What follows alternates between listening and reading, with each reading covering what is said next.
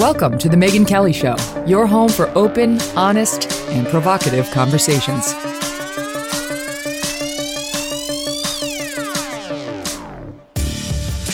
Hey everyone, I'm Megyn Kelly. Welcome to The Megyn Kelly Show. What a day we have for you. Uh, joining me today, one of my listeners' most requested guests, and we interviewed her not long ago, and still is one of our most downloaded episodes because everybody's interested in what Tulsi Gabbard has to say. Uh, Tulsi's a former twenty twenty presidential candidate on the Democratic side and former Congresswoman from Hawaii. She is also a member of the U S. Army Reserves, currently serving as a civil affairs officer for a California-based unit.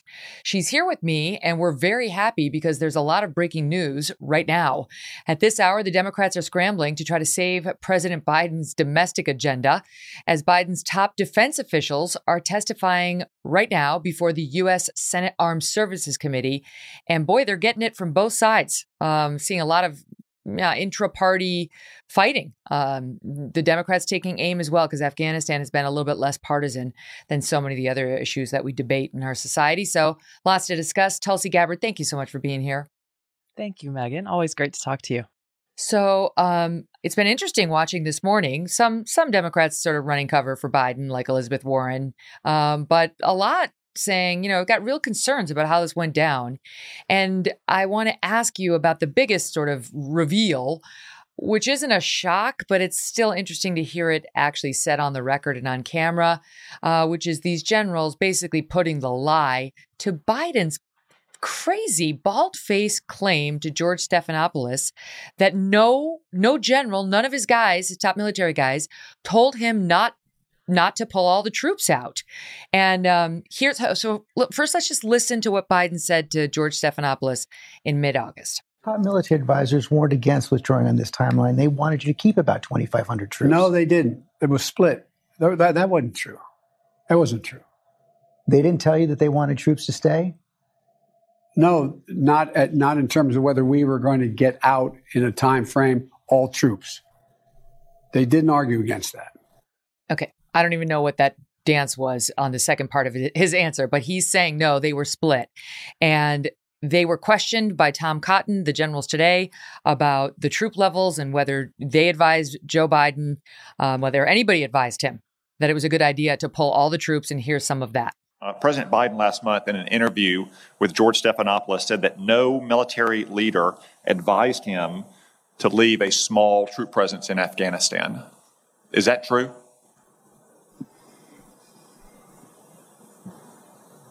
Uh, Senator Cotton, I uh, I believe that, uh, well, first of all, I, I know the president to be an honest and forthright man.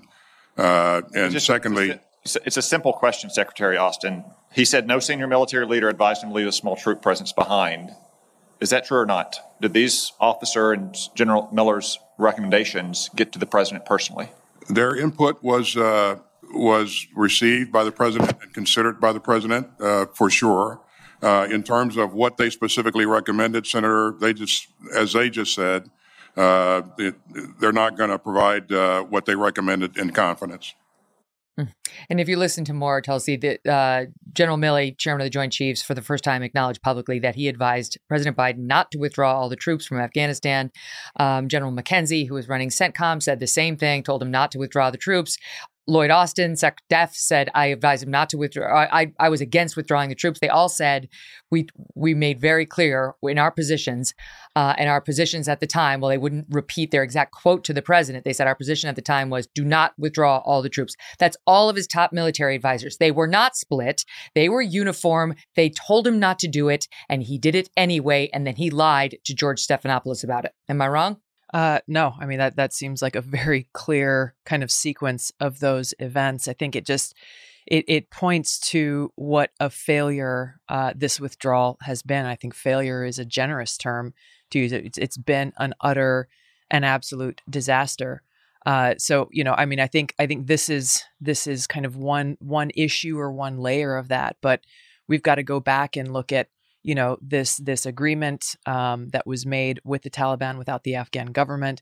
We've got to go back to the fact that uh, we, the United States, have been propping up this Afghan government now for the last twenty years. uh, go to the issues around how uh, the, the problems that can occur when the United States goes into another country on a nation-building mission and tries to create an American-style democracy and create a military that's a, a close to a mirror image of the U S military when uh, it, it's completely out of touch with just the reality of of this country, their culture, their history, their hierarchy, their tribalism, how how they have traditionally worked, the things that they care about, the things that they will be able to sustain for their own security uh, and their own stability and their own future. So I, I think that uh, I mean, there's there's so much there's so much to cover here, uh, but going going to the disaster of how this withdrawal was executed. Um, yeah, I mean, it, fr- from start to finish. I find it inconceivable, Megyn, I find it inconceivable that these military leaders and this administration and the State Department uh, are saying that they were completely, completely surprised by uh, how quickly the Afghan government fell and how quickly the mm-hmm. Taliban took over, and the fact that a massive evacuation of of non-combatants, of American citizens, green card holders, Afghan partners, allies, these these S I Vs who worked with uh, American troops on the ground. The fact that all of this was such a shock is completely inconceivable to me, and I don't believe it for a second. Mm, that's because there's so much being dissected right now. You hit on a couple of yeah. points, uh, and we can get to all of it. But one of them is they didn't spare President Trump. They said the agreement that he struck with the Taliban really undermined the fighting capacity or will of the Afghan army. And that was sort of the beginning of the end, the beginning of the disaster that we're looking at now. The, the generals seem to be in agreement on that. Um, but they did all I, go just, in. Just on that, on yeah, that point ahead. Real quick, I think the key thing there is is that h- how do you have an agreement about the future of a country without that country's leaders being involved with that agreement? Yeah, yeah, it's a problem. It's it's set up for failure from the start. So they all condemned that, all these military leaders, and then and then they said that they they were very clear when they found out that Biden, President Biden, wanted to stick to this withdrawal date, that that was not a good idea, that we should not be taking out all the troops. We only had twenty-five hundred troops there when President Biden took over, and they all thought we should leave them as just as a residual force. And they made clear that they conveyed that result, that, that advice. He overruled them and said, you have till September first, basically, to get everybody out. And given that amount of time and the very few troops they had, they had to make choices. What do we defend? They were talking about why they had to abandon Bagram, its airbase. It was basically they had to choose between the embassy, where all of our diplomats were, and the airbase. And they were making an assessment. They said that the Afghan troops would hold the Bagram and sort of make keep it secure for a while after we left.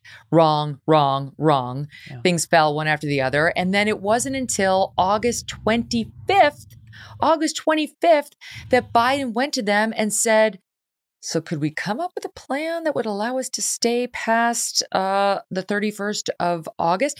You heard Tom Cotton saying, "Are you? Is this insane?" Wait, we have we have Tom Cotton asking that question here. Listen.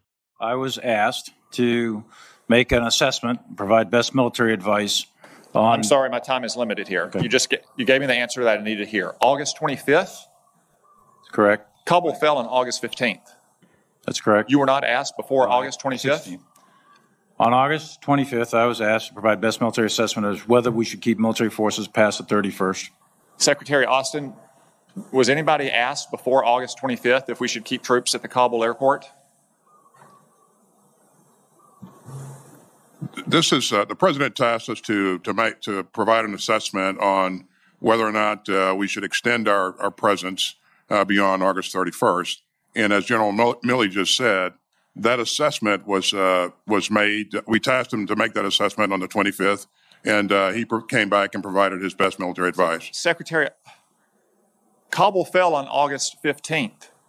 It was clear that we had thousands of Americans. It was clear to members of this committee who were getting phone calls that we had thousands of Americans in Afghanistan behind Taliban lines on August fifteenth, and it took ten days to ask these general officers if we should extend our presence. I suspect the answer might be a little different if you were asking them sixteen days out, not five days out.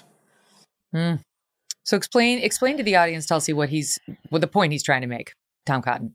Um, I mean, the, the point is, the underlying point here is is a clear lack of leadership. It, it it, it makes no sense to me when this house of cards has fallen.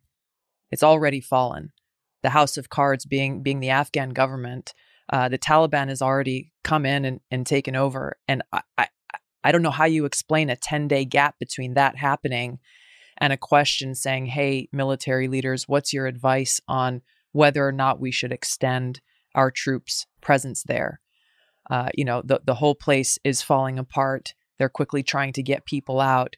Um, you know, I, I would like to see if what what what more is there to this story. But uh, given that exchange right there, it it again just points to this utter disaster in the execution of this withdrawal. Um, to be to be clear, you know, I have long said and continue to agree with the fact that this withdrawal needed to take place.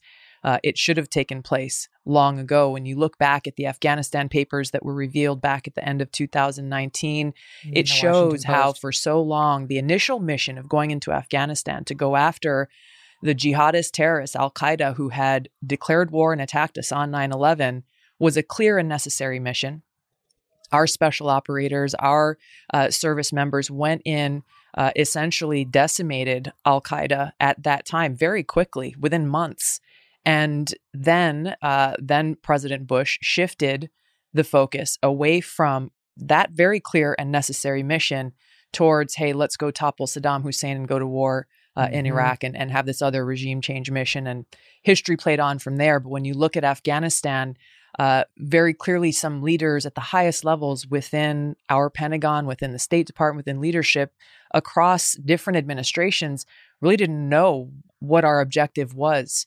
Uh, in Afghanistan, what what we were trying uh, to accomplish. So when we look at this within the context of that history, um, and I've talked to a lot of my friends who are still serving today, a lot of my veteran friends who've deployed to Afghanistan many times, they agree that this withdrawal needed to take place, but it is heart-wrenching and and and maddening to see how completely disastrous this execution of the withdrawal was and continues to be. It's not in the headlines every day now, uh, but it's it's still happening. We still have American citizens there. We still have green card holders there. We still have some of our Afghan partners and allies there who are still stuck and who are still unable to get out.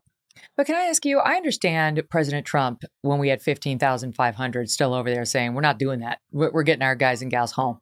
But I don't really understand as well, we can't keep twenty-five hundred there. Why not? Why not? There weren't protests in the street here. That's not a forever war. That's being strategic, keeping an eye on Al-Qaeda, making sure they don't reestablish a foothold, right? I mean, Dan Crenshaw was on the program saying, you you know, people like these pinpoint strikes. You know, we go in, we get bin Laden, we get out. Like, they love missions like that because the, the the risk of blood and treasure, American, is lower. He's like, how do you think we were able to do that? We had advance teams. We had a presence there. We had troops on the ground, boots on the ground that helped us understand where to go, how to get in, how to get out. You can't do that as a Navy SEAL, which he is, um, without some sort of meaningful force there. So what was wrong with twenty-five hundred? I think you've got to look at that within the larger context of the Afghan government and uh, the Afghan military forces and the Taliban and the reality of that threat on the ground there. And uh, what would be required of the American people, our taxpayer dollars, and our servicemen and women to be able to sustain that? Uh, how much we have been putting in to to prop up this corrupt government? So no, I I agree that we need to make sure that we keep an eye on uh, any growing or budding presence of of uh, other jihadist terrorist groups, Al-Qaeda, ISIS, et cetera, and make sure that we maintain the capability to go in and eliminate that threat as early as possible before it's allowed to metastasize and grow again and and, and grow into an increased threat. Uh, but we have and, and we have the capability uh, to do that, just as we have in different parts of the world, uh, and with this over the horizon, um, with this over the over the horizon, very targeted strategic strike, and using our special forces, our special operators, to be able to go in and carry out these missions. I think that's critical. Mm-hmm.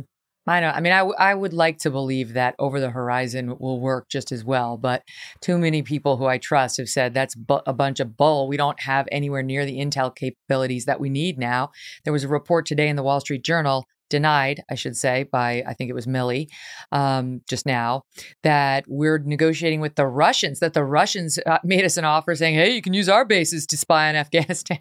And uh, that we're, that Milley actually spoke with his Russian counterpart about it. My God, what, I mean, okay, but he's denied it. So I don't know that it's true. Um, and there's a real question about whether, you know, how safe we can keep people when you got people like Milley saying mm, twelve to twenty-four months, we're likely to see an attack back here, um, thanks to Al-Qaeda at, from some base in Afghanistan. Uh, my guest today is Tulsi Gabbard, former presidential candidate, former congresswoman from Hawaii. General Milley was defiant today in his defense of his call to his Chinese counterpart while President Trump was still in office. And he speaks to that Nancy Pelosi phone call to him in which she allegedly told General Milley that Trump was crazy. How he responded. We'll play you that moment uh, and we'll get Tulsi's response too.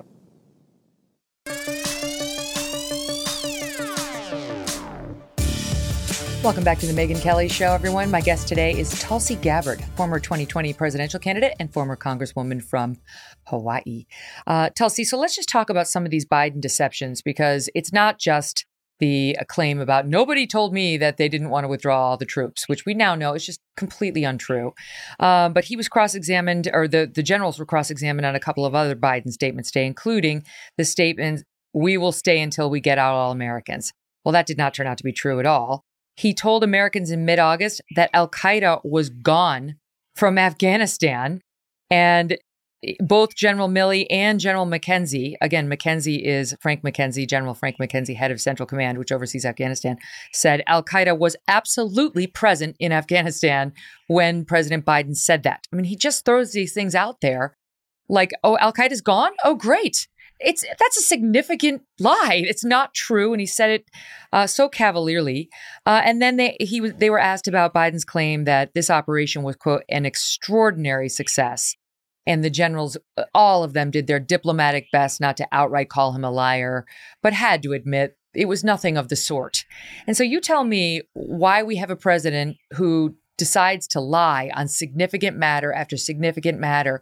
But that's not something he repeatedly gets called out on the pre- by the press for, like we saw with President Trump. You know, all, all of those statements that you just read out align also with the phone conversation that's been widely reported that he had with uh, the Afghan president, Ghani, where he basically told him, hey, why don't you make it sound better than it actually is on the ground in Afghanistan? Mm-hmm. Make it look like it's a better situation than it actually is. Why he is, as the President of the United States, our commander in chief, trying to paint this rosy picture that is not a reflection of the reality on the ground uh, is is beyond me, but is also just, I mean, it, it's it's irresponsible and counterproductive uh, to say that that anything that happened with this withdrawal was an extraordinary success. I mean, a kid in grade school who watches the news, you know, in the evenings with mom and dad over dinner could tell you that that is absolutely not the case. thirteen Marines are dead, not to mention exactly. The drone strike we dropped on a bunch of civilians, including seven children. The nerve to come out and call it an extraordinary, the nerve, right? There's hyperbole. There's looking on the bright side. There's not creating panic when news is bad. And then there's just outright telling us not to believe our lying eyes. And it's outrageous because we're talking about American military personnel. It, it's, I, I don't think it, there are words enough to convey um, the feeling of uh, betrayal and anger and heartbreak that my brothers and sisters in uniform feel. Those who uh, deployed to Afghanistan, not once, not twice, but multiple times. Those who have been spending these last several weeks uh, sleepless nights, working day and night on their own, working their own contacts on their cell phones nonstop, doing their very, very best to try to get Uh, their Afghan partners out, to try to get American citizens out. Uh, they getting phone calls, phone calls from people in the State Department saying, hey, buddy, can you help us get this person out? Getting phone calls from people high up in this administration saying, hey, can you give us a hand? Because we, we need your help, Sergeant so-and-so, to get somebody out of Afghanistan. Mm-hmm. Utter, utter failure and and and a betrayal, betrayal to, to uh, the the thousands uh, who put their lives on the line uh, in service to our country. And now even General Milley. And it was interesting to see the, the generals kind of try to dance to protect Biden. I would say the only one who I didn't feel was doing that was General Frank McKenzie, who seemed to me like the straightest shooter. The other two seemed to be trying to thread the needle so they didn't say anything bad about Biden, uh, which is not really their job. A couple of senators pointed out it's not, it's not your job to run cover for President Biden. Um, but in any event, they um, General Milley made clear that American credibility around the world has been damaged by the way we left. I think that that might even be an exact quote, American credibility around the world, uh, that it's been damaged. And there's really no getting back from it. What do we do? How do we get that back? Start another war and then le- live up to the promises on not betraying anybody who helps us? I mean, once that ship has sailed, Tulsi, how do you, how do you recall it? Well, you know, the very first thing that has to be done is being honest and being straightforward, being straightforward with the American people and with the world, and taking ownership and responsibility for the disaster that has and continues, uh, that that has been playing out and, and is continuing uh, as we speak. That's the very first step towards uh, being able to earn that kind of credibility, before being able to earn that kind of trust that our commander in chief needs to have Uh, from the American people and from mm-hmm. our force. Let's talk about Milley and his phone call to his Chinese counterpart under President Trump, um, and what he allegedly did with the generals underneath him when it comes to stopping a crazed Trump from launching nuclear weapons in his waning days in office. I mean, like, that sounds like an insane story, but it actually appeared in Bob Woodward and Bob Costa's latest book.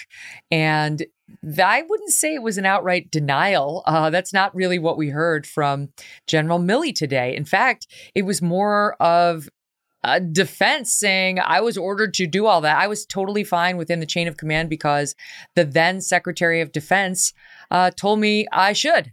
So here is, um, let me just make sure I have the right thing. This is General Milley defending his phone call to his Chinese counterpart. Listen. With respect to the Chinese calls, I routinely communicated with my counterpart, General Lee, with the knowledge and coordination of civilian oversight. I am specifically directed to communicate with the Chinese by Department of Defense guidance, the policy dialogue system. These military-to-military communications at the highest level are critical to the security of the United States in order to deconflict military actions, manage crisis, and present, prevent war between great powers that are armed with the world's most deadliest weapons. The calls on thirtieth of October and eighth of January were coordinated before and after with Secretary Esper and Acting Secretary Miller's staffs and the interagency. The specific purpose of the October and January calls were to generate, or were generated by concerning intelligence, which caused us to believe the Chinese were worried about an attack on them by the United States. I know I am certain that President Trump did not intend to attack the Chinese, and it is my directed responsibility, and it was my directed responsibility by the Secretary to convey that intent to the Chinese. My task at that time was to de-escalate. My message again was consistent. Stay calm, steady, and de-escalate.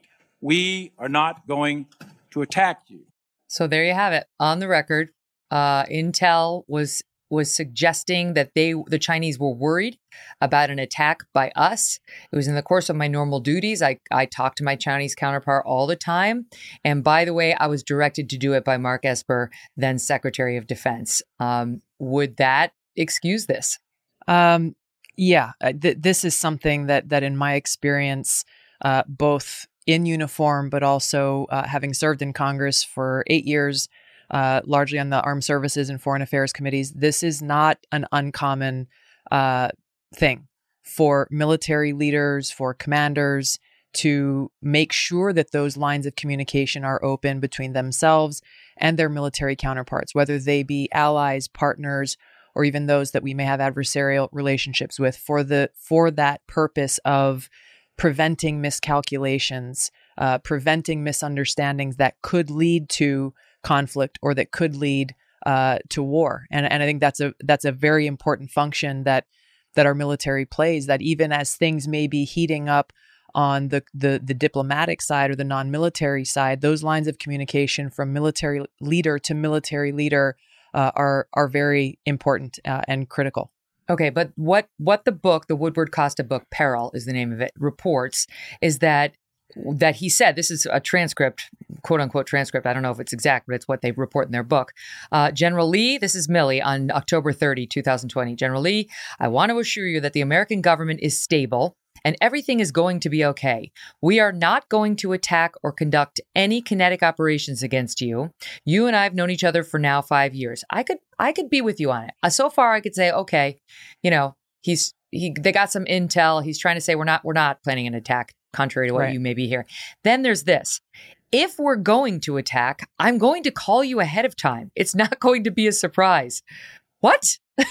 Yeah, I don't. That, you're in the military. The, I'm not. But that's that doesn't that, seem normal. No, um, no. Period.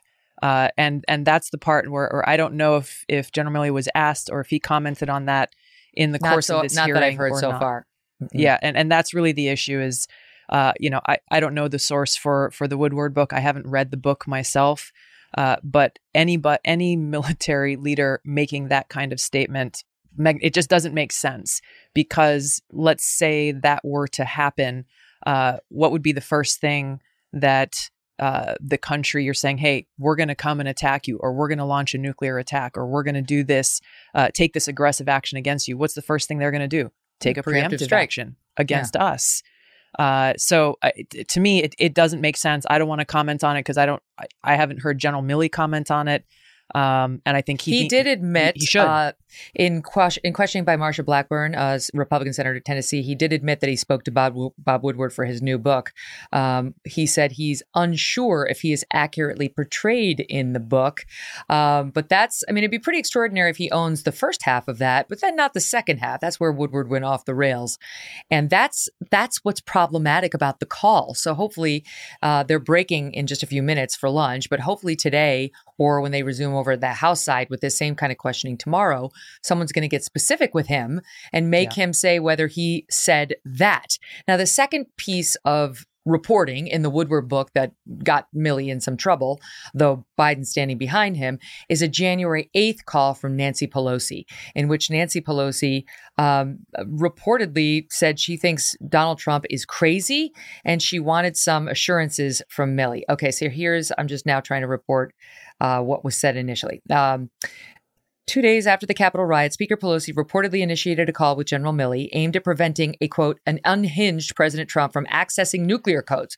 So she calls out of the blue because it's two days after the riot and says Trump is crazy. The, they say Pelosi circulated a letter noting, quote, the situation of this unhinged president could not be more dangerous, and we must do everything that we can to protect protect the American people from his unbalanced assault on our country and our democracy. She said Trump should not be allowed to initiate military hostilities or access the nuclear launch codes to order a nuclear strike. C N N reported that after her call with General Milley, Pelosi told her caucus she received assurances about safeguards should Donald Trump decide to launch a nuclear weapon.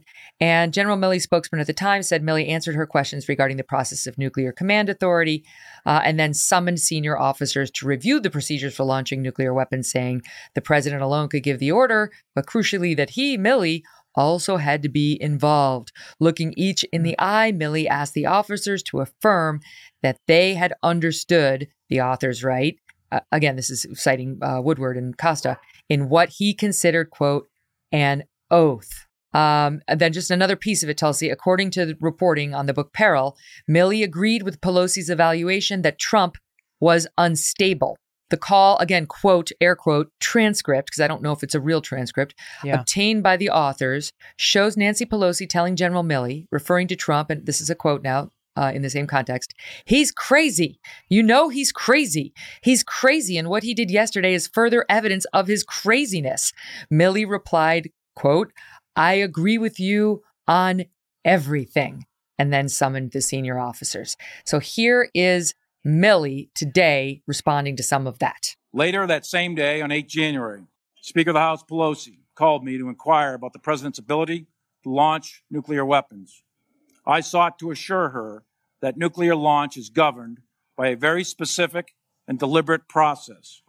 She was concerned and made very or made various personal references characterizing the president. I explained to her that the president is the sole nuclear launch authority, and he doesn't launch them alone, and that I am not qualified to determine the mental health of the president of the United States. Hmm. Your thoughts on that? I mean, I, I, I definitely don't want to get into litigating uh, what was written in a book versus what General Milley said. What I can comment on is uh, the fact of, again, having served on the Armed Services Committee, I am very familiar with the process and the layers um, of actions that would need to take place should a nuclear strike be ordered. And oh, there are a number of layers. That's, I think can we the, talk the about that? Because a, a viewer once or a listener once called me and asked me about that. Like, would Milley be involved in that at all? And frankly, I didn't that, know the, the answer. General Milley, or the chairman of the Joint Chiefs of Staff, whoever that may be, is not within that chain of command. Uh, the chairman of the Joint Chiefs of Staff is that chief military advisor to the president.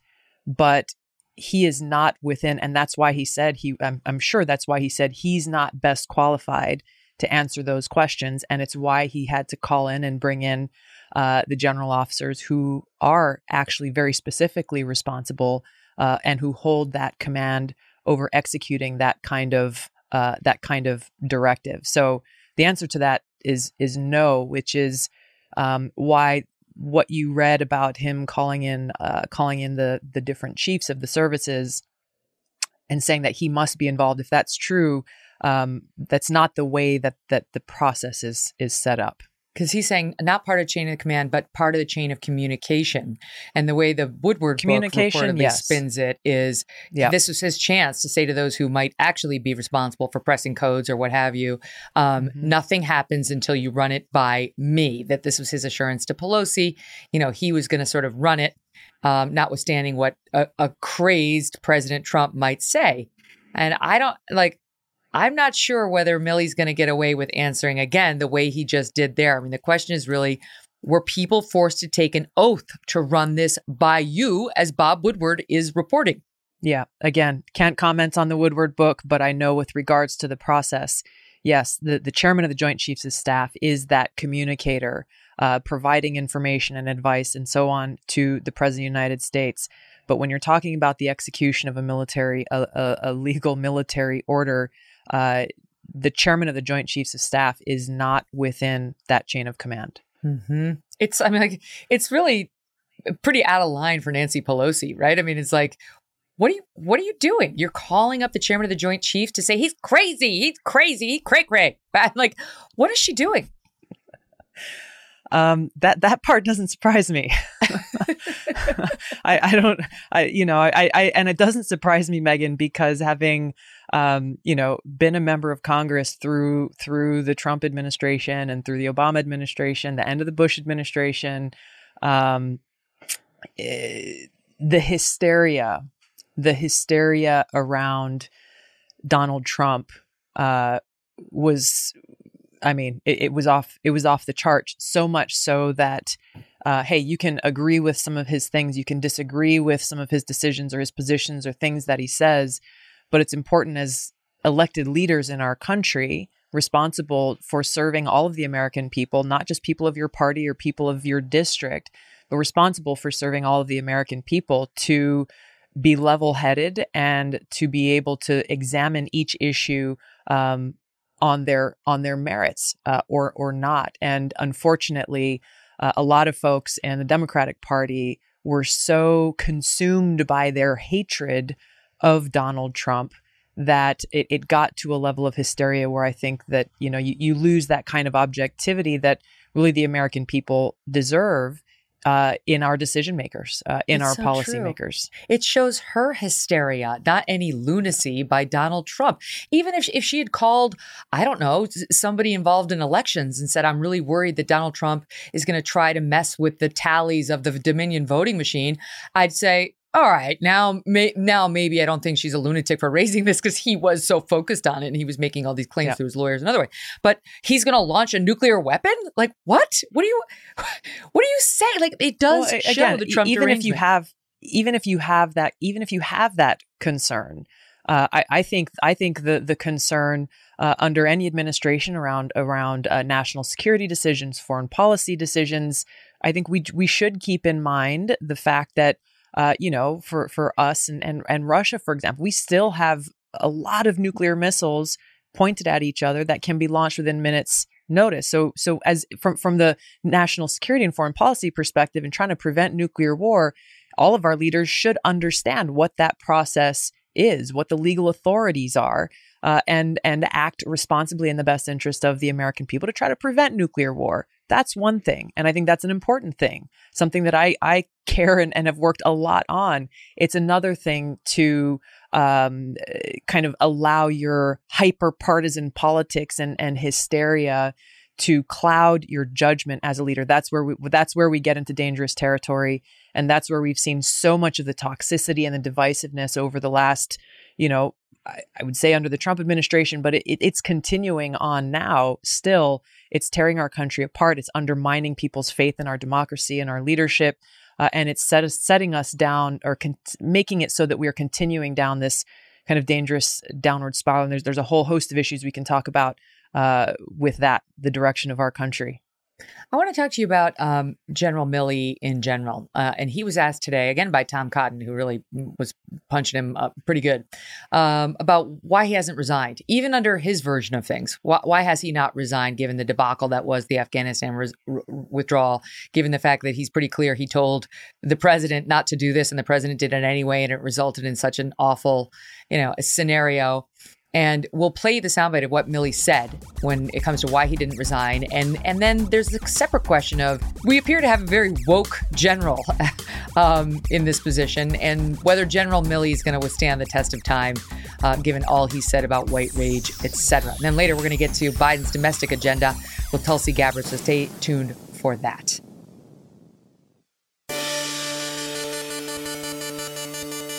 Welcome back to the Megyn Kelly Show, everyone. My guest today, Tulsi Gabbard, former twenty twenty presidential candidate and former congresswoman from Hawaii, a Democrat uh, who, like yours truly, isn't truly har- a hard partisan. I mean, just, you know, you, you call him as you see him, and that's what's gotten you in such trouble, when one of the things we love about you. Um, or let's talk about Milley and whether he should resign, given what's reported in the Woodward book, given the fact that he's sort of admitting that the president didn't take his advice, and then this debacle followed. Tom Cotton put it right to him. Why, why not resign? And here's what he said. But if all this is true, General Milley, why haven't you resigned? Senator, as a senior military officer, um, resigning is a really serious thing. It's a political act if I'm resigning in protest. My job is to provide advice. My statutory responsibility is to provide legal advice, or best military advice, to the president. And that's my legal requirement. That's what the law is. Um, the president doesn't have to agree with that advice. He doesn't have to make those decisions uh, just because we're generals. And it would be an incredible act of political defiance for a commissioned officer to just resign because my advice is not taken. This country doesn't want generals figuring out what orders we are going to accept and do or not. That's not our job. What do you make of that? Um, civilian control of our military in our country is essential. I think the question about resignation as an act of political defiance is one thing. I would, here, here's what I would, um, here, here's what I think is important to see. There needs to be accountability for the disaster uh, and, and the tragedy that the execution of this withdrawal from Afghanistan was and continues to be. So I think the, the better question to ask, rather than why don't you resign as an act of political protest, is who is going to be held accountable? Who needs mm. to resign uh, because of what we've seen play out? Who is going to be held responsible? They can't my answer fear, that because it's Joe Biden. That none, well, obviously, that the, the commander in chief is ultimately responsible. But again, I'll, uh, in addition to that, I will go to the fact that uh, General Milley, Secretary Austin, they're all sitting there saying that they were completely surprised. completely surprised by how quickly the Afghan government fell, by how quickly the Taliban came and took over, and that this massive evacuation effort would have to occur. Uh, the, the reality is that there were commanders on the ground who a month before, who who in July said, hey, Kabul's going to fall by next month and we need to have an evacuation plan ready to execute. Why wasn't that heeded? There are commanders on the ground who months before said, hey, things are going to go to shit really quickly. We need to be prepared and have a plan in place for that worst case scenario of the Afghan government falling and the Taliban taking over and an evacuation having to occur. Mm-hmm. And this is where in, in one part of the hearing, I think someone asked uh, the, the, the witnesses there today uh, whether or not in their plans, in their tabletop exercises, did they include that possible eventuality, the fall yes. of the Afghan government? And I believe Secretary Austin said, no, that was not included. Uh, I'm, I'm a lieutenant colonel uh, in the Army Reserves, obviously here speaking to you today as a civilian, but I can tell you from my military training as an officer and as a leader, when you go through the most basic levels of training and planning, it's called the military decision-making process. One of the things that you lay out is what's the most likely course of action, and what's the most dangerous course of action, meaning what's the absolute worst case scenario that could possibly occur? And you plan for both of those and other possibilities in between. So how, again, I, it's inconceivable that given what commanders on the ground were telling their leaders and sending up the chain of command about what they foresaw happening in Kabul and in Afghanistan with regards to the government and the Taliban, and just a basic planning requirement that you've got to plan for that most dangerous, that most terrible possible course of action. Uh, how how can Secretary Austin sit there and say, no, in mm-hmm. our exercises, in our tabletop rehearsals and exercises, we did not run through and plan for that p- possibility that the Afghan government would fall and the Taliban would take over? Well, and they're also clever about it, Tulsi, right? Because they're like, they no one said it was going to be in eleven days. Oh, exactly. Okay, sure. Well, that so, excuses so it. So maybe fifteen, maybe fifteen right. days, sixteen. Right. And they and you knew. heard that you heard that from General Milley when uh, when Tom Cotton said, you know, Kabul fell on August fifteenth. General Milley said it was August sixteenth. Like, mm. come on, give me oh, a sure. break. You- that makes a big difference. Right. Now, wait, I'm being told by my team that um, Senator Josh Hawley really got into it just a minute ago, I think, with Milley. Um, I had I don't know about what, but I trust my team. You got it? With, oh, Austin, Secretary of Defense Austin. Let's listen to what happened. Please don't tell me that we're not leaving Americans behind. You left them behind. Joe Biden left them behind. And frankly, it was a disgrace. Let me ask you this, though. Senator, thanks for your help in, in continuing to help get uh, American citizens and Afghans who have helped us out of the country. But as you've seen, we've continued to facilitate. Well, actually, I didn't ask you a question, but since you seem to want to address the issue, so so since you do, it, isn't it true that you left Americans behind on August the thirty-first? Uh, there are Americans. There were Americans that were still in uh, in Afghanistan and still yes. are. We continue Correct. to work to try to get those Americans out. No, it's another failed promise by Joe Biden, who said we would not do that. He said we would get everybody out. We clearly didn't. And now the press is basically telling us it's time to move on. They won't continue to cover it because they'd much rather shift to a story that's more favorable to him. Yep. I, and I, you see that happening from within the administration themselves uh, in wanting very quickly to shift the attention to just about anything else other than this tragedy of the withdrawal uh, in, in Afghanistan.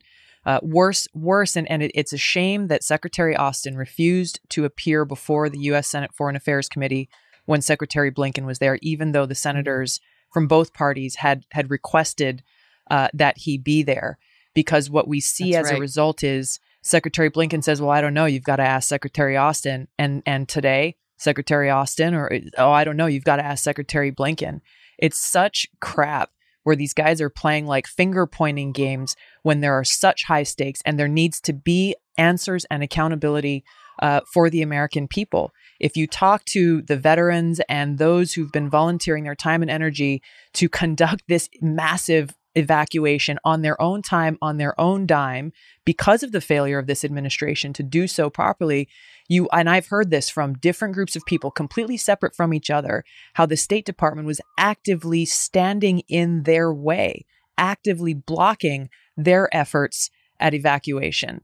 So so it's worse than this administration's failure to do its job and fulfill its responsibility to the American people, to our to our partners and to our allies, but to actively go that next step and stand in the way of those who are filling the gap and stepping up and making it happen again is is uh, I, I don't know what other word to call it other than other than uh, betrayal.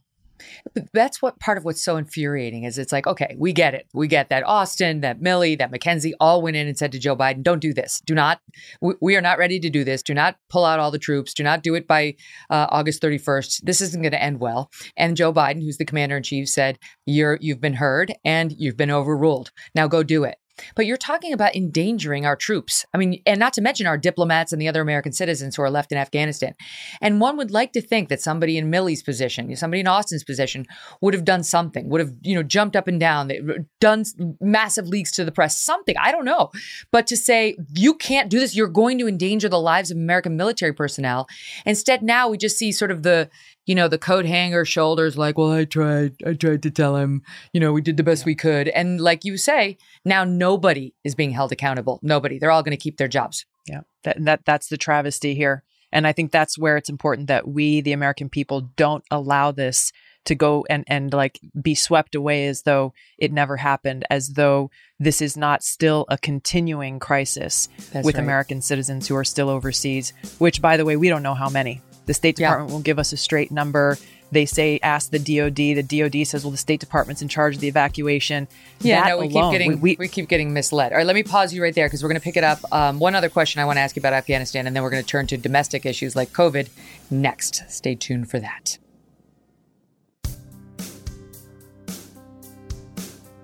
Welcome back to the Megyn Kelly Show, everyone. My guest today is Tulsi Gabbard, a former twenty twenty Democratic presidential candidate and former Congresswoman from Hawaii. Okay, so let's just talk about General Milley for a minute and our woke military. And I, I realize he's said he doesn't like that claim, but there's plenty of evidence for it. And it's growing increasingly disturbing. So General Milley, of course, uh, came out. He expressed support for Black Lives Matter.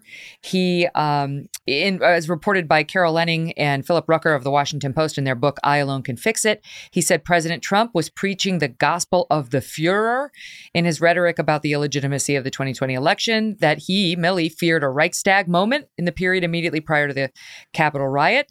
He reportedly referred to Trump supporters in November rallying on Trump's behalf as, quote, brown shirts in the streets, saying, the quote, these guys are Nazis. They're Proud Boys. These are the same people we fought in World War Two, and said in the the Woodward book, reportedly in Peril on the Capitol riot, that it was indeed a coup attempt, nothing less than treason. Same guy said he wants to understand white rage, and I could go on. So, I mean, I feel like this guy's shown us his politics, which you're really not supposed to do in that position. And it's the reason Biden won't can him, even though it definitely appears he did the thing with the Chinese and with Nancy Pelosi that he was not supposed to do. I, I have never... Um, throughout my life, seen a chairman of the Joint Chiefs of Staff talk so much and opine so much to authors and leaks and and and become so politically involved uh, as yes. as General Milley, and and it really does directly undermine his um, his ability to be a neutral military advisor uh, to any president, and and for people to recognize and, and trust him. Uh, as such, I, I think that's that's a, a very a very big problem. Um, you know, again, uh, to me, in my mind, this is this is this is unprecedented. Mm-hmm. Then you've got um, Admiral. Uh, okay, hold on a second. Let me get let me get it. Two two examples. Admiral Michael Gilday, chief of naval operations, bristled uh, when he was questioned about why they're having the military read Ibram X. Kendi's How to Be an Anti-Racist. They're having the sailors read that, uh, just as General Milley defended it as well. And then the defense secretary, Lloyd Austin, who we've been watching here all afternoon, he initiated sessions for military members to attend uh, to discuss extremism in the ranks after the Capitol riot. It included establishing a uh, counter countering extremism working group. Okay, that's what he wanted to do. Counter extra sounds good on paper. What did he do? Well, he got this guy, Bishop Garrison, a senior advisor to Austin, um, and the head of the Pentagon's Countering Extremism Working Group, to start talking to our troops about how to do this. This is a guy who in July twenty nineteen tweeted, this is a quote, Support for President Trump, a racist, is support for all of his beliefs.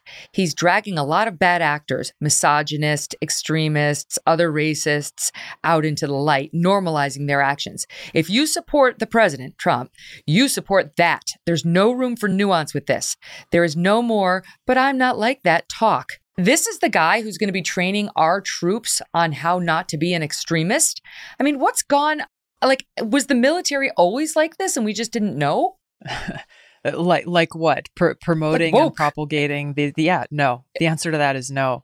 And and the fact that uh, this this wokeism and this focus on quote unquote extremism is being um, uh, kind of inculcated throughout our, our military, but but even worse, that so many members or, or, or extremism is uh, being used as an accusation against people in the military.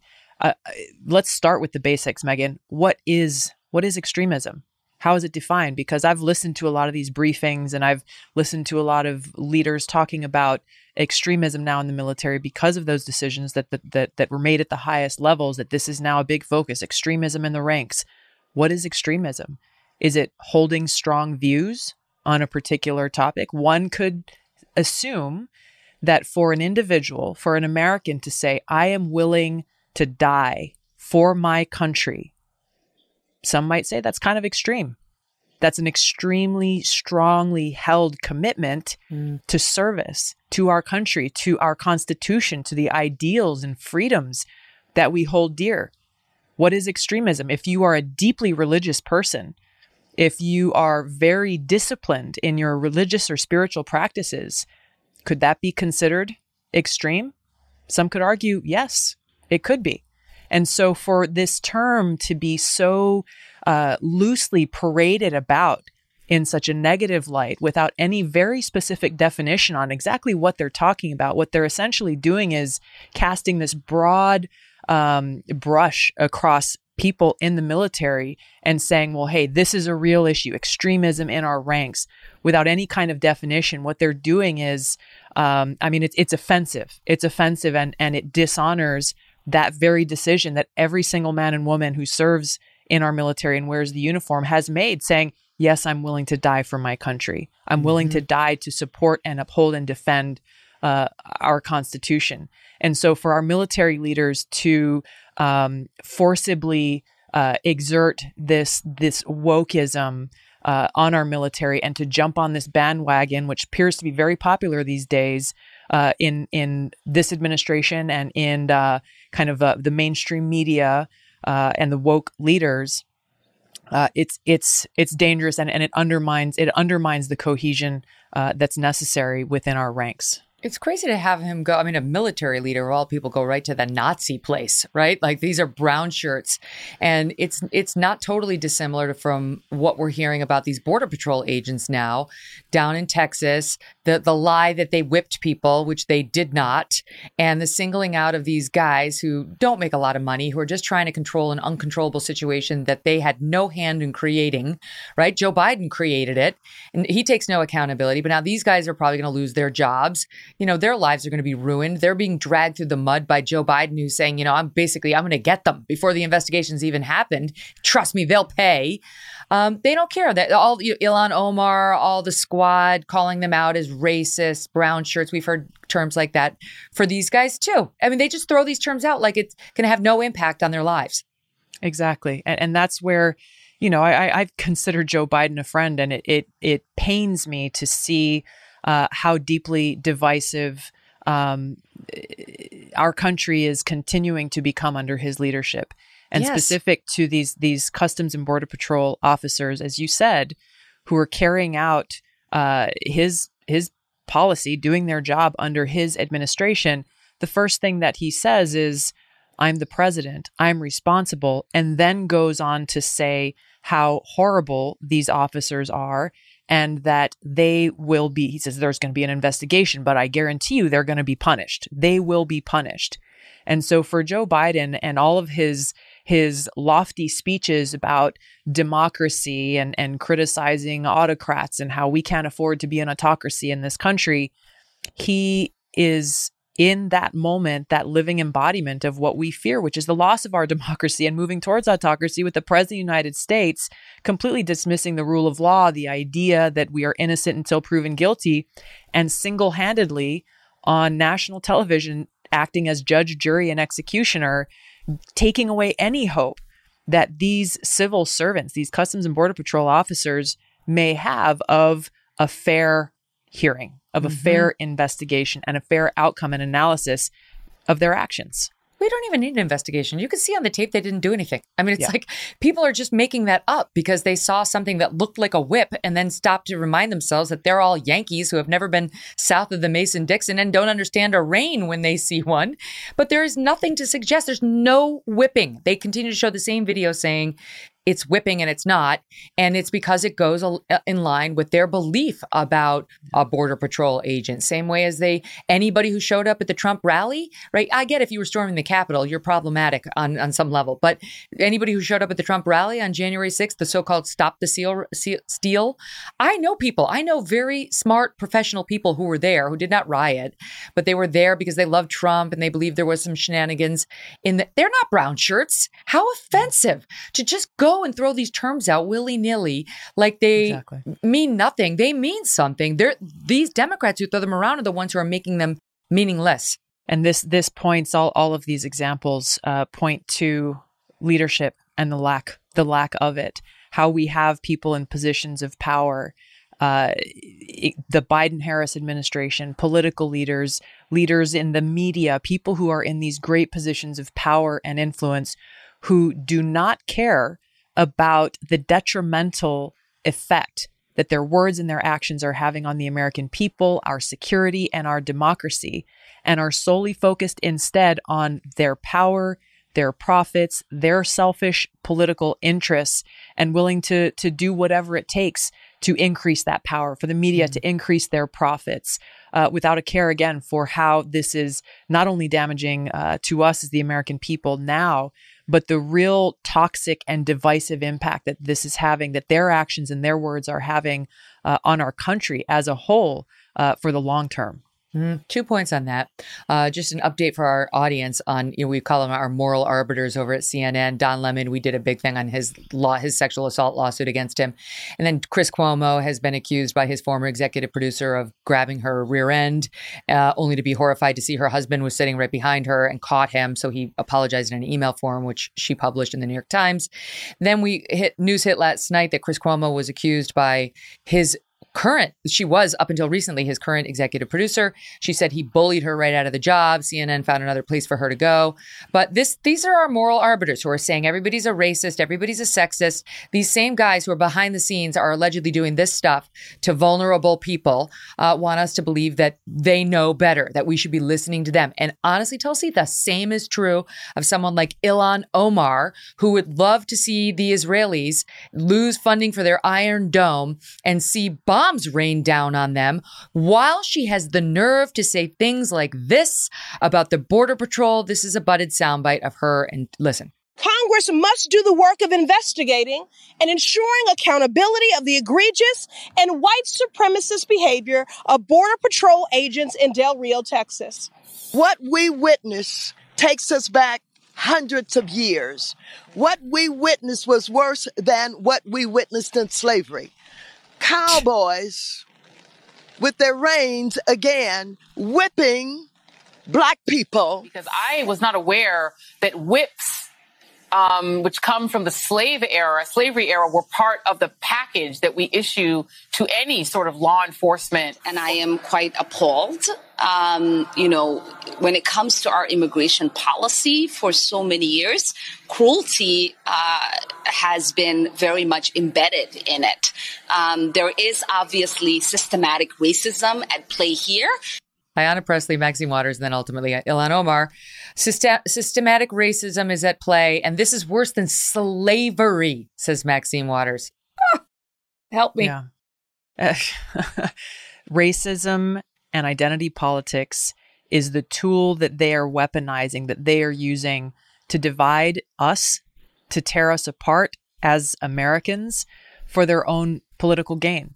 to get them more clicks, to get them more fundraising, to get them, uh, uh, you know, reelected to their positions or to get to a higher position, again, without any regard, without any regard for the impact that that's having on the American people. Wait, so that's and that's frankly, very interesting to me, because so what you're saying is it's not a genuinely held belief by them, because I look at somebody like a Joy Reid. She sees everything through a racial lens. So I mean, I dismiss yes. everything she says. But these women that we, you know, the butted soundbite of the politicians, you're saying it's not sincere. That that they're doing it for votes and clicks.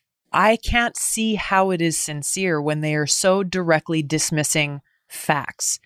You know, I can have a disagreement with someone on their views, but if I see that they are sincere and objective and looking at the facts, I mean, you, you use the situation on the border as as a perfect example. If you look at this situation and you take a sincere examination of the facts and what has actually occurred, then you and I can come to a different conclusion on what needs to happen or what should happen. That I understand. But to have them stand there and deliver a press conference, making these accusations and pointing to systemic racism and and pointing to things that that actually just did not happen, uh, that that can only point to an, another another motive. Uh, and, and their motives, I think, are are very clear. Again, to racialize everything. Everything mm. these days is about race. There's not a single thing that anyone can say. People can't criticize Vice President Kamala Harris for her positions on issues or her lack of leadership without being called racist or sexist. There are so many examples of this throughout our politics today, and it is an intentional uh, um, decision to use race and identity politics to separate us, to divide us, to foment fear and anger and hatred uh, for their own political gain, for them to be able to continue to hold power, to sit on their high horse and cast judgment on others who don't hold their same kind of, uh, you know, puritanical views on on things, and and therefore they feel they're in a position to judge to judge everyone else. Mm-hmm. It's it's such a dangerous thing, and obviously it makes me so angry to sit there and hear that, because Um, it's it's irresponsible at best, but at worst, it is having a detrimental effect on our country uh, at, at a time now and always where we need to find areas where we can be united. We can and must stand, be, stand united on our Constitution. We can and must stand united on Doctor King's wonderful speech about how we should judge each other on the contents of our character, not on the color of our skin, that we can have different ideas on how we solve the challenges we face. But when we see each other as children of God, as brother and sister, as fellow Americans, and treat each other with that respect that goes with that recognition, then we can actually solve problems. Then we can actually move forward, rather than what we're seeing now with political leaders only focused on how they can either preserve power or get power back, and are willing to sacrifice our country, sacrifice our country in their selfish, uh, uh, selfishly expeditious aims. Mm-hmm. I was thinking about you on this, because we talked the last time about how, uh, I want to make sure I say it right, you're the first Samoan American and the first Hindu member of Congress, right? And so you yep. were this rising star in the Democratic Party. Everybody loved you until you started having these more heterodox views on certain things and pushing back on the these narratives, and maybe wanted Bernie Sanders to get a fair shake and not to put the thumb on the scale only for Hillary Clinton on the Democratic National Committee. And then one of our moral betters, uh, Hillary Clinton, uh, really took aim at you and suggested you were a Russian asset when you were running for president and so on. And now you were one of the first people I thought of the other week when the John Durham investigation, he had to get his indictment against this one guy filed, or other, otherwise the statute of limitations was going to run. And so what he's we're, we got our first real peek at where the John Durham investigation into how Russiagate started is going, where his investigation and where where it's going is that Hillary Clinton is behind it, that Hillary Clinton is the one who put out what she knew to be false propaganda about Trump, the Russians, people around Trump and the Russians, suggesting that there was some some server in Trump Tower that connected with a Russian bank. And this is how they were back channeling with Putin about how to get Trump elected and so on. It was her. It was the D N C. It was her operatives. And she had so many people, from lawyers to political operatives, doing her bidding. It's no it's no wonder that's how she tried to take your legs out. She just went right back to her favorite go-to, the, the Russian thing. Russia, Russia, Russia. And so many on the left side of the aisle in particular fell for it and still believe it, Tulsi, still believe it. So your thoughts on that, on what we saw with the Durham investigation? Well, first of all, Megyn, I'm sure that you were just as impressed as I was to see how the mainstream media covered this story and blasted it all over their airwaves, right? Right, right. Every right. headline, it's huge. Revealing the truth, shock, amazing. Yeah, in, maybe in maybe in an alter universe that occurred, right. uh, but it's people like you and others who've been really drawing attention to this. Uh, this uh, w- which is not not such a big reveal for those of us who've been involved directly uh, uh, with it. Um, I mean, it it it points to, and the reason why why why isn't the mainstream media covering this? Why aren't they pointing to Hillary Clinton uh, and holding her responsible and accountable for her actions uh, and those of her associates, their collusion with the deep state? Uh, I know you've talked before about how uh, this guy was was you know supposedly duped the F B I, duped the F B I about who he was working for. They claim they had no knowledge of it. Uh, mm-hmm. Working with the mainstream media to sell these lies. I mean, it, it points to the playbook that they use, the power elite. It points to the playbook that they use to silence, censor, and eliminate those who they view as a threat to their power, those who are yes. outsiders, Democrats and Republicans, people like me, people yes. like Donald Trump, who dare to challenge them, who won't toe the line, who's not going to go along with the establishment talking points and policies, and who dare to say, hey, you know what? I'm putting country first. I don't care if you're a Democrat or Republican in power. I'm interested in putting our country and the interests of the American people first. They see people like us who are outsiders as threats. And this, this, the actions that, that are being uh, shown now through this indictment, uh, what we saw play out throughout the last elections, uh, this is this is exactly what they do. And, and the worst part about it is they get away with it. And so they keep mm-hmm. doing it, and and they're working in cahoots with each other uh, to accomplish that.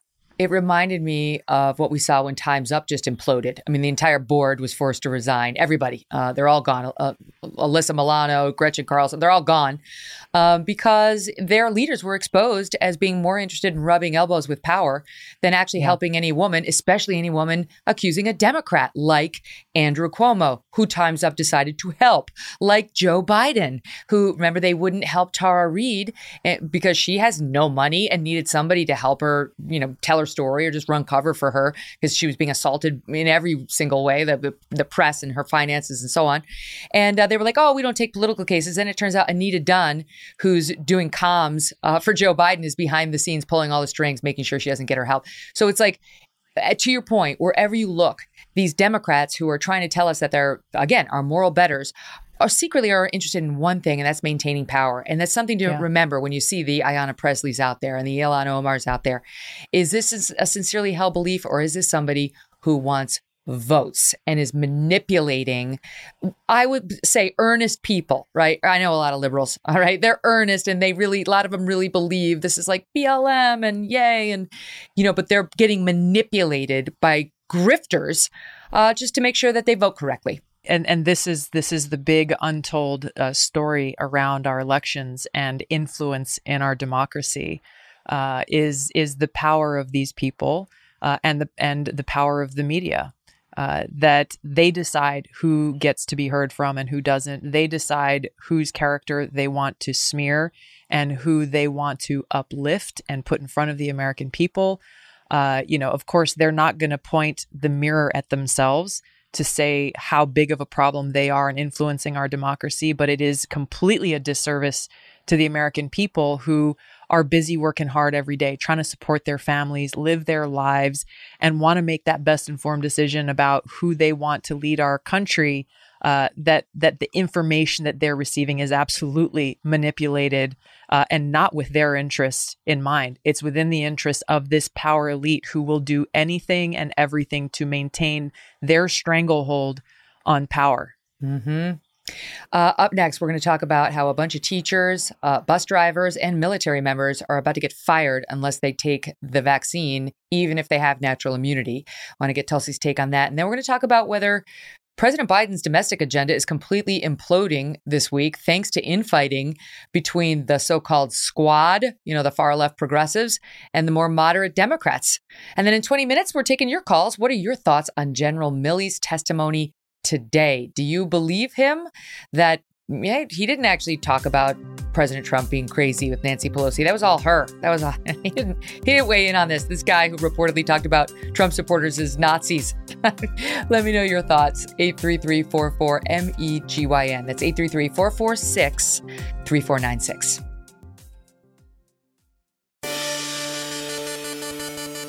Welcome back to the Megyn Kelly Show, everyone. My guest today is Tulsi Gabbard, former Democratic twenty twenty presidential candidate and former congresswoman from Hawaii. And I would love to hear from all of you. Call me at eight three three, four four, M E G Y N. That's eight three three, four four six, three four nine six. Should General Milley be forced to resign? What do you think? Call me, let me know. Okay, um, so let's talk about what What his critics are describing as the collapse of his domestic agenda. It hasn't happened yet, but there's an interesting fight brewing on Capitol Hill right now about money. There's the one point two trillion dollars infrastructure bill that the Republicans are supporting too. And then there's the three point five trillion dollars. Did I say I said trillion on the first one? I hope one point two trillion dollars infrastructure and three point five trillion dollars uh, spending bill, and that's got all the Democratic wish list in it. Now, the progressives are basically threatening that they're not going to support the one point two trillion dollars infrastructure bill unless everybody gets behind the three point five trillion dollars spending bill. And Nancy Pelosi was forging forward with a vote, a standalone vote on just the, um, she wasn't going to forge it forward with the one point two trillion dollars infrastructure pack- package. And now she is. Now she's reversed herself. Biden and Schumer, they all said one cannot pass without the other. One should not pass without the other, which was the progressive line. And now they're They're folding. And it seems like they're only focused on the one point two trillion dollars infrastructure. And they realize three point five trillion dollars spending is in serious jeopardy because of people like Joe Manchin and Kristen Sinema.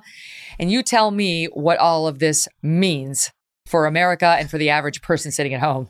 I think I think it's important to look at, um, you know, some of the things, or I guess what these two major spending bills represent and kind of the difference uh, between the two. As you said, this three point five trillion dollars is kind of the Democratic Party's wish list of all the things, uh, including things like immigration reform, including things like what they're now calling, quote unquote, human infrastructure, uh, a term I had not heard before. Uh, like this, your ribs? The, the introduction of this.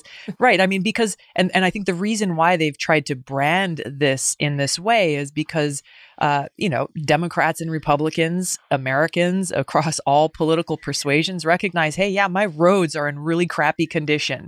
Uh, we've got a lot of bridges that really do need to be addressed. There are basic infrastructure needs that we've that are, that are uh, have been kind of extreme in this country for a long time. We need to invest in our basic infrastructure. So I think they're saying, oh, well, hey, let's pull a fast one on the American people and say, well, this is infrastructure too. When we talk about uh, immigration reform, when you talk about Uh, uh, how to address environmental issues, or what they're calling the climate the climate change package, uh, which is essentially A O C's Green New Deal. What they're talking about with regards to, um, you know, free uh, childcare for all America, all of all of these um, social proposals that they have, they've packaged into this thing they're calling human infrastructure, which it just it doesn't make sense. But it's also something that uh, if they have these policy proposals that they want to put forward, they need to make sure that they stand alone and have the debate that the American people deserve about how their taxpayer dollars are spent. Mm-hmm. You don't you don't put them in a three and a half trillion dollar spending bill, slap a sticker on it that says, hey, this is human infrastructure. And if you don't like it, you don't support people, I guess, humans. I don't know what their logic is. Uh, and and we're not going to go and fix your bridges unless you support this this uh, comprehensive Democratic Party policy proposal, essentially. Right. Uh, so huge, it's no surprise to me. It's massive. Yes. It's so this massive. Is the squad and- basically trying to blackmail Nancy Pelosi and the more moderate Democrats, if you consider her moderate, um, into giving them the three point five trillion dollars. Just today, we were looking at a, a report on what's in there, to your point. One of the things is money for, and I quote, tree equity. Tree equity. They want to make sure trees are planted in all the right neighborhoods. Um, bias training, of course, all that D E I stuff is in there. And it seems to me that the squad, she's calling their bluff. Like they're about to lose unless unless they fold and vote, you know, the way Nancy Pelosi wants them to. Um, I'm not sure what's going to happen here because they might wind up with nothing if they don't. I don't know. The Republic, there might be so many Republicans who support the one point two trillion that that gets through even without the squad. And it doesn't look right now today on this, this Tuesday, you tell me, like the squad's going to get their three point five trillion. Am I wrong? Uh, I, I don't think you're wrong. Uh, you never you never know what happens in Washington. Uh, but I don't I don't see how that happens, given there are a few sensible Democrats uh, who are holding the line and saying, yeah, this does not make sense uh, to the American people. It does not make sense to try to shove this massive package through, which, by the way, I saw in, in the House Uh, that their budget committee had passed it out unfinished. It, it, so, so for members to say that they know what they're voting on, or that it is a responsible piece of legislation, I think is just is just not true. Uh, you know, you mentioned tree equity. I don't know what tree equity is. I don't either. But I like trees. I, I think sure. we should plant more trees. Uh, uh, uh, one of my former colleagues, Bruce Westerman from Arkansas, he also agrees. We do need to plant more trees. These are kind, you know, there are things that we can agree on. He introduced a bill that says, hey, we need to plant more trees. Let's invest in our environment. He's a conservative Republican. I'm a Democrat. I said, yeah, man, I support that. But when, again, when you try to shove all of these different things uh, in, in a three and a half trillion dollar spending bill, it takes away the accountability to the American people of knowing mm-hmm. where their taxpayer dollars are going, how much more debt these people are going to put our country and future generations in, uh, and and for what? It, it is a completely irresponsible thing to do. And um, I, I hope that there is there is a basic infrastructure bill that's passed, because I think that it does have bipartisan support to a certain degree. No one's ever going to agree on everything, mm. but uh, I think it would be very, very irresponsible and detrimental to to shove through this this major spending package. And again, Meanwhile- partisan Biden politics on, on all of it, right? Biden's out there yep. saying the cost will be zero. Okay, three point where they're going to spend three point five trillion in addition to one point two trillion in addition to all the trillions that we've already spent during the COVID year. He says we will pay for all we spend. That's nonsense. There aren't enough rich people to tax. There just no. aren't. That's not true. What he's saying. Yeah. I, I, show me the math. Right, right. Show exactly. me the math. Show me where the money's going to come from. And if your answer is we're just going to keep printing more money, then the impact on the American people is we're going to continue to see inflation rise. We're going to continue to see prices on basic household necessities continue to rise. And to, to say that there is no impact on the American people is just, uh, it's it's it's false. And it's disrespectful to us, the people, to think that we're even going to believe that for a moment. Mm-hmm. It will be. I mean, I love um, the National Review podcast, The Editors. I listen to those guys all the time. And they have been very skeptical that the Republicans or anybody could do anything to stop this three point five trillion dollars spending. They had all eyes on Joe Manchin for a long time. Joe Manchin, sure enough, pull, pushed back after Afghanistan. It was like chips were taken out of the Goodwill Bank for Joe Biden. Chris, Kirsten Sinema, st- too, she started piping up one by one. The, the dominoes started to fall. And now suddenly what seemed to be an inevitability uh, when it comes to spending the American people's money uh, doesn't appear to be a foregone conclusion at all. So it's a big week when it comes to money. Uh, I want to talk about COVID because it's also a big week. Every week seems to be when it comes to COVID. Couple of headlines to run by you. Number one, Pfizer has submitted the data regarding its vaccine being allegedly safe and having a robust response in five to eleven year olds. And I understand living in New York, now I'm in Connecticut, but I was living in New York for seventeen years. There are a lot of people who are like, I want it for my kid. I want it. I want it. You want it for your kid? I get it. Okay, fine. I'm okay if Pfizer says and the F D A says five to eleven year olds can have it. What what makes me nervous about this is because if the F D A gives them, it'll, it would just be emergency use authorization. It, it wouldn't be the full Megillah yet. Um, they're going to mandate it. That's what's going to come next. They're going to mandate it. And the next thing you know, I've now got my my oldest son just had his birthday. So I have an eight, ten, and twelve year old. We already just got the email from the school about my twelve year old. And um, my eight and ten year old are going to be forced to get this damn jab once this, once they make it permanent after emergency use. And I feel like my choice is going to be taken away. And I don't want that. Yeah. I, I think that's that's the key point. There is choice. Um, you know, I I chose to get the vaccine uh, early on, back in whatever it was, March or April. That was my choice. Um, anytime you have the government trying to exercise their mandate and force people to do something, force people to get this vaccine, uh, you you take away people's individual right to choose, and you also kind of spur uh, a reaction from people saying, "Hold on a second, you're not even allowing me the possibility of examining information, doing my own research, and making the decision that's best for me and for my family. And oh, by the way, you're going to tell me that if I don't do what you're telling me to do, that I'm going to lose my job, or that I can't go out to eat with my family, uh, that I that I can't, you know, go into certain places, that I can't get on a plane and fly somewhere, that my uh, kid can't go to school, can't go to school. This this is, um, I mean, all, all of this, all of these rules and things that they're putting out are a means for government control. And where does it end? Where does it end? And so again, for me, yeah, my personal choice. I got the vaccine. I'm glad I got it. Other people, for whether it's religious reasons or personal reasons, or because they've had COVID and their antibodies uh, are are so strong that they don't feel that they need to get the vaccine, um, you know, medical reasons. I mean, there's so many different situations that that individuals will take into account. Uh, they they need to be able to make their own personal choice, mm-hmm. and they should not be put on tra- you know, lists, essentially, to mm-hmm. dictate what they can do and, and where they can go. That it's it's just set such such a dangerous uh, precedent.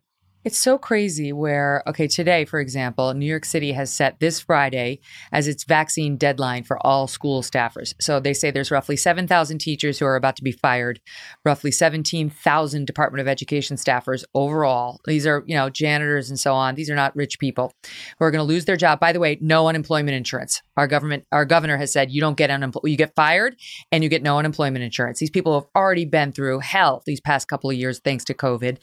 And it doesn't matter if they have natural immunity. Meanwhile, I look at what just came out of the news in Italy. Italy's pushing vaccine passports, for lack of a better term, right? If you want to be in Italy, if you want to work in Italy, you got to have had the vaccine unless you can show that you've got the antibodies from natural immunity. They recognize that's another way of protecting oneself. And it's the only benefit of having gotten COVID. Then you look yeah. at the U K. They say, we don't feel comfortable giving the vaccine to twelve to fifteen year olds. That's we're, we're not there yet. Um, as sixteen and up, one we recommend one jab, one jab, because all the complications come after the second jab. You say you take either of those positions here in America, you're an anti-science freak who wants to kill people. Yeah, and that there's there's there's two things I want to say on this. Number one is exactly that the the how this co- how everything surrounding COVID has become politicized. Where hey, if if I want to go out, or if I if I say yeah, I want to wear a mask, or if I'm going to get the vaccine, then uh, obviously I'm a Democrat, right? Or if you don't want to get the vaccine, or if you don't want to wear a mask, then you're Republican. And both sides are are attacking each other because these are the characteri- characterizations uh, that are being put out there. And there's no there's no uh, understanding really between the two. You're either for or against. You're this or you're that. And be- these two sides are pitted against each other. So politicizing this, I think, is uh, from the very beginning been a big problem. Uh, the the lies that we've been told from the very very beginning uh, about COVID uh, have uh, furthered kind of the distrust that people have from the very beginning, with Fauci saying, well, masks don't work. Masks don't work. Meanwhile, his real motive was, hey, we've got to save these N ninety-five medical grade masks for our healthcare workers because they need it for protection, because they work. Yeah, the, the so-called the, noble the, lie. Exactly. The hypocrisy and and the lies and the the uh, you know, the recent thing. Well, hey, big tech and and some in our government, they don't want us talking about natural immunity. Why? Why aren't they looking at the studies from Israel? Why aren't they doing studies themselves to recognize, hey, these antibodies that come from those who have had COVID, uh, you know, natural immunity is a scientific effect. Right. It's not some made up thing. We should talk about it. We should examine it. We should study it. And so you look at how you, they wonder, why are people so distrustful of things that are coming out of our government? It's because of the lies and, and the misinformation, the disinformation that they're prop they themselves are propagating. The stuff around the monoclonal antibodies, Regeneron, the things that, you know, we see DeSantis doing in Florida, the federal government and the Biden-Harris administration criticizing, criticizing, criticizing, rather than recognizing, hey, this is a scientific treatment that, if administered very early on in one's infection, can prevent serious implications and hospitalization.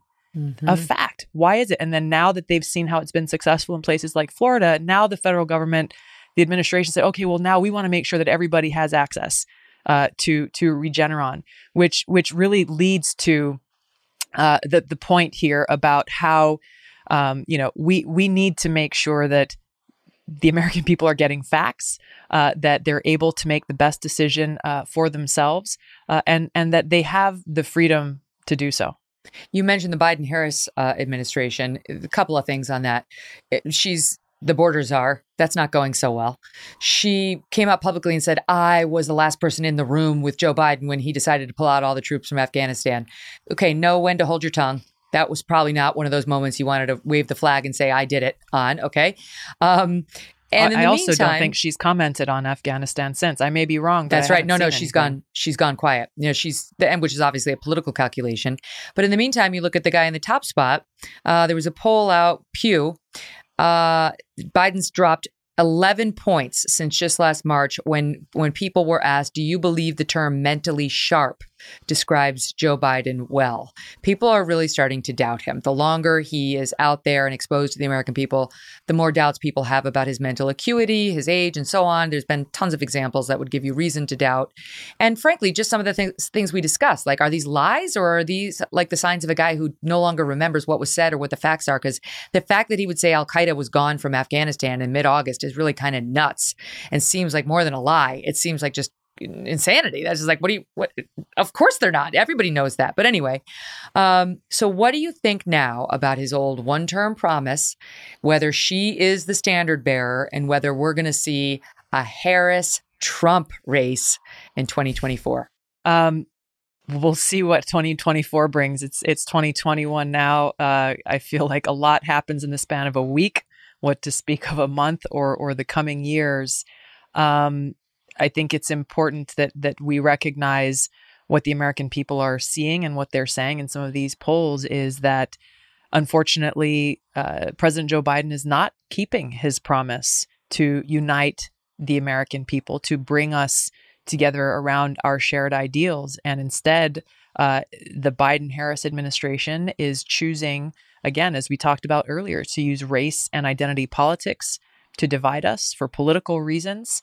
Uh, you see how his uh, their their open essentially it's an open border policy uh, that that's having such a detrimental effect in a in a humanitarian creating a humanitarian crisis as well as a security crisis where, you know, we have all of this vetting these vetting procedures in place for people who want to fly into our country. They've got to go through customs. They're checked off of terror watch lists. You've got all of these they have visas. They've got all these different things.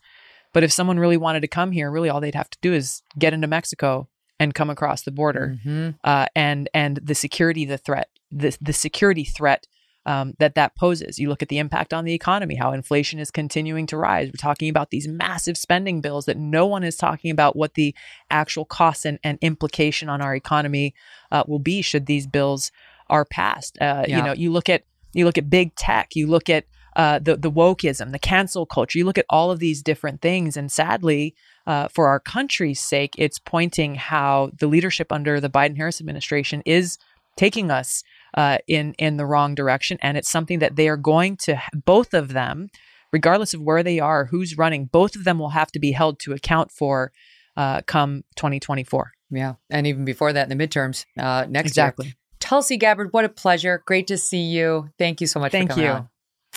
Tulsi's leaving us now, but I'm still taking your calls, and that's next. Call me now, eight three three, four four, M E G Y N. You can still get here. You can get on the queue, and I'll speak with you in two minutes, eight three three, four four six, three four nine six. Welcome back, everybody. The phone lines are open. Call us at eight three three, four four, M E G Y N, M E G Y N. Uh, let me start in Virginia with Andrew, who's got some thoughts on a presidential ticket that are interesting. Hey, Andrew, what's on your mind? Well, first of all, Thank you for the unnamed mention in the show today. I, I'm glad I was able to add. I was the guy who called about Milley being out of uh, the chain of command. Oh, um, oh, yeah. Oh, you got on twice. Look at you. But the other thing is, this is exactly why when the Democratic um, uh, nomination process was going on, I kept looking at my wife and go, if they're smart, they'll nominate Tulsi. And it would be even hard for me to choose between Tulsi and Trump. She is is brilliant. She is the middle of the road Democrat that my parents were. Mm-hmm. Uh, and, and I'm telling you, I don't care if it was Gabbard and Crenshaw or Crenshaw and Gabbard. I would vote that ticket in in a heartbeat. And that may be exactly what heals this country, because both of those people come at it. First of all, both former military, and that probably has a lot to do with it, but they also mm-hmm. come at it common sense. Dan Crenshaw says stuff all the time that I go, oh, as a Republican, it just makes me mad. But he, but he's he's honest. Yes, I mean, he's why he's why. It, I always his only problem as a politician is he may be too honest, but we can't beat that out of him. We've got we've got to reward that, even if it goes against you know your sensibility of the day. You you do need honest brokers. That's what she is. That's why she didn't last in the Democratic primary, because people like Hillary Clinton were horrified she was telling the truth about things like them. But I like that idea, Tulsi and Dan Crenshaw. I agree. I'd vote for that too. All right. Thank you, Andrew, for your, your, how about that twice? Andrew's got luck of the draw. Um, let's go to, let's see, Will in Pennsylvania. What are your thoughts, Will? How you doing?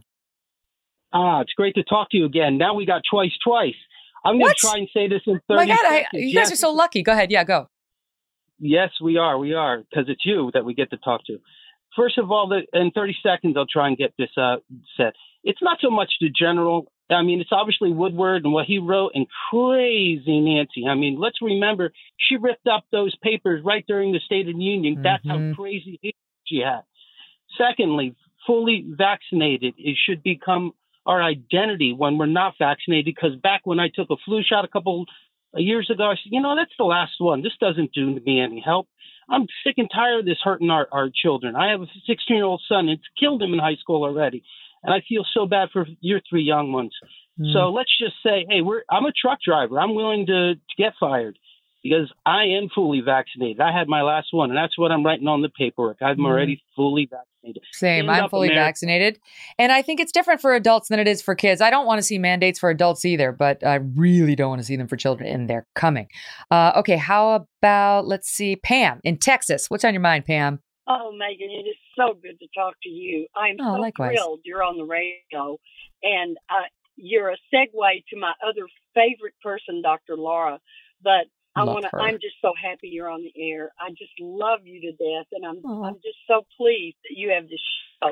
Well, I wanted to talk to Tulsi and ask on behalf of one million other conservatives the big question of why she can still be a member of the Democratic Party mm-hmm. since mm-hmm. they are against everything she stands for. She's the opposite, polar opposite of everything and every initiative. And I just don't understand why she doesn't, if nothing else, become an independent. I mean, not that she has to yeah. get an R behind her name, but I would have voted for her. I yeah. mean, if Trump she is not, definitely somebody. Yeah, she can definitely get crossover votes. I, I don't know. I don't want to answer for her, but I did hear her on Special Report with Brett Baer, and she he asked her a question about that. She said she's still a Democrat.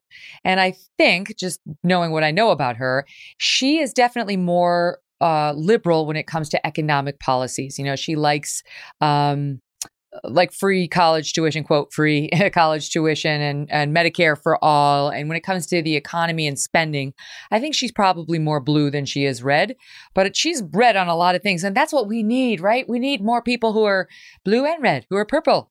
We don't need all hard, hard partisans going into elected office. That's one of the problems with redistricting and corporate money and so on. Anyway, listen, thank you for your calls. I want to tell you tomorrow, don't miss the show. Former Secretary of State Mike Pompeo, who General Milley said authorized him to have that phone call with the Chinese. Pompeo's going to be here to respond. Download the show today on Pandora, Stitcher, YouTube dot com slash Megyn Kelly to watch it.